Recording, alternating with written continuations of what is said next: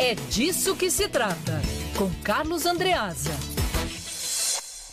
Na ponta da linha com a gente, Carlos Andreasa, que vai ajudar a gente a analisar, entender um pouco mais sobre esse julgamento.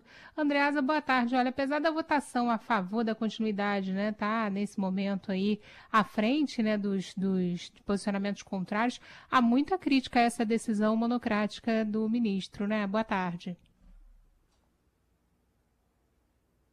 Isabelle, boa tarde, Lacerda, Gustavo Sleman, que desenhou aí para gente o, o resultado, é, o andamento do placar, mesmo o voto anterior ao do ministro Raul Araújo, o ministro Mauro Campbell, é, acompanhando o, o, relator, acompanhando o relator Benedito Gonçalves, portanto, ratificando é, o afastamento do, do governador, foi bastante duro é, sobre o recurso monocrático ah, para afastamento de governante eleito. Né? Ele foi muito enfático, com toda razão, em dizer que esse tipo de intervenção, que é uma intervenção na soberania popular, no voto popular, esse tipo de intervenção caberia ao, ao colegiado. A minha opinião já é francamente conhecida.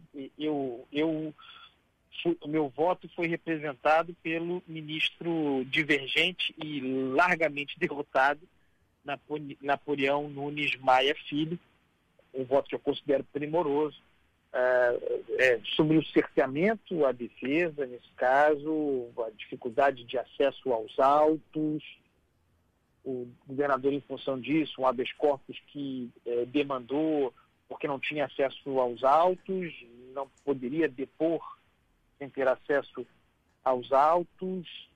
Para além disso, em seguida, o, o ministro Mauro Campbell também falou a respeito, uma decisão monocrática afastando um governador quando este ainda não é réu, quando este ainda está na condição agora de meramente denunciado. A denúncia ainda não foi acolhida pelo, pelo tribunal, uh, o que seria, a meu ver, uma premissa importante para esse afastamento.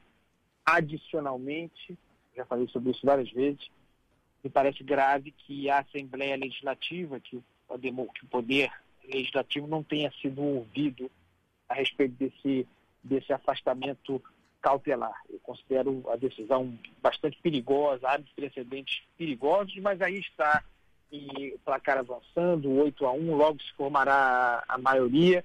É, uma sessão que tem votos longos, mas que é bastante rápida, se nós a compararmos aquelas sessões que estamos acostumados, sobretudo no Supremo Tribunal Federal, uma sessão que começou hoje, duas horas da tarde, são ainda antes de cinco e meia, e nós já temos a votação avançada, daqui a pouco se formando, tudo indica, a questão do tempo, a maioria necessária para que o afastamento de Witzel seja ratificado pelo colegiado, pela Corte Especial, e é afastamento, mas é, desculpem a franqueza, é condenação, né?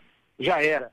É, não é condenação formalmente, por favor, mas do ponto de vista político, já era, né? O Wilson Witzel já era, não é mais governador, já há um novo governador, Cláudio Castro, já tocando a vida, já fazendo a sua gestão, já querendo é, buscar marcas distintivas para si, é, se afastando de Witzel, estabelecendo pontes que Witzel havia é, derrubado, Cláudio Castro as vem reconstruindo, notadamente com os Bolsonaro como presidente da República. É muito difícil que um governador do Estado, ainda mais no Estado como Rio, Prado, que aliás depende do governo federal para o regime de recuperação fiscal, é muito difícil que um Estado nessas condições, é, que o governador possa fazer queda de braço, é, é, cabo de guerra com, com, com o presidente da República, ainda mais no caso de Witzel, é, que não tem base social, que não tinha nenhum voto sequer próprio seu, votos todos emprestados do bolsonarismo, consequentemente tampouco tinha é, tinha base parlamentar, foi muito ousado na sua traição ao seu padrinho, aquele que o, que o fez, é, destruiu essas pontes. É, se ele tivesse, eu tenho a impressão que se o Vítor tivesse cultivado as pontes, não embarcado naquela de ser presidente da República, não preciso de Bolsonaro, talvez ele ainda tivesse é, é, governador e em condições competitivas, mesmo diante de tudo que há contra ele de corrupção fez escolhas políticas primárias erradas, além dos fatos que tudo indica nos autos estão uh, de, de, atividade corruptiva. Já era Wilson Witzel página virada e o novo governador Cláudio Castro apostando que uh, tirar do Witzel do caminho, sendo o Witzel o foco, talvez ele consiga algum grau de acomodação, mesmo sendo investigado também, algum grau de acomodação para governar, para tocar esse governo até 2022. Eu acho que ele tem alguma chance uh, de, de, de, conseguir uh, serenar os ânimos, baixar um pouco a sangue investigativa contra si e governar. Né, Lacerda? Vamos torcer também para que Cláudio Castro, tão, tão desconhecido quanto Wilson Witzel, uh, que, ele, que ele tenha, para gerir um Estado tão gravemente falido como o Rio de Janeiro, a mesma habilidade que parece ter para fazer política. É Mas gente... o Andreasa tem menos ambição também, né? Isso talvez o ajude a conseguir completar esse é. governo com mais sucesso do que seu antecessor, né? Ele deve ter aprendido alguma coisa, né, Isabelle? É. Não é. Ah, acreditamos que acabou... sim, né? É, não dá para ter essa ambição toda. Ele viu que a ambição, para usar uma expressão que o Witzel gosta, transforma o ambicioso em alvo para o abate, né? Então, na cabecinha, talvez, né, como diria o Wilson Witzel, é, o fato é que Cláudio Castro não tem ambições por hora, a não ser governar, criar as condições para a governabilidade. Isso significa falar com o prefeito, estabelecer relações, com o prefeito, estabelecer relações com o governo federal, estabelecer relações com a Assembleia Legislativa do Rio de Janeiro.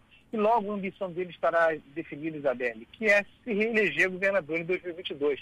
André, terá o apoio de Bolsonaro para ter um exemplo mais claro para o ouvinte em relação ao, ao, que, que o Cláudio Castro já está fazendo inicialmente, pandemia da Covid-19, a gente fala aqui pelo menos desde março, digamos assim, pós-carnaval, março.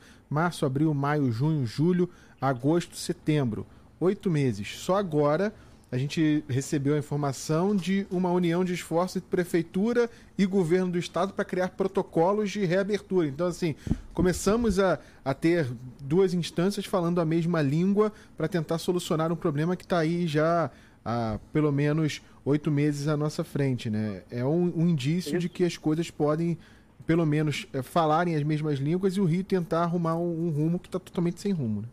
Entendeu, entendeu o recado, farejou oportunidade, está fazendo aposta na, na composição e na acomodação, me parece que é a aposta correta, não é seguro, né?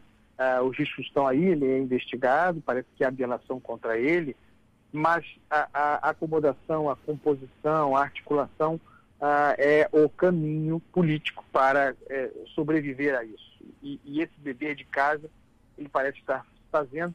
Meu ponto continua sendo a tragédia do Rio de Janeiro que o sujeito seja tão habilidoso para gerir o Rio de Janeiro, né, uh, para gerir um Estado falido, quanto parece ser habilidoso para fazer a política da sobrevivência. O Estado do Rio precisa sobreviver. Vamos ver o que acontece. Carlos Andreasa, até dia 28, viu? Hã? É. Tô de férias.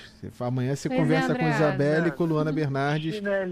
Quando eu voltar, o Botafogo vai estar líder isolado do Campeonato Brasileiro. Ah, isso com certeza. eu não tenho dúvida, mas eu, eu, eu quero entender o seguinte. Você estava de férias outro dia, Lacerda? Tava nada, há um ano já, justamente em setembro, André.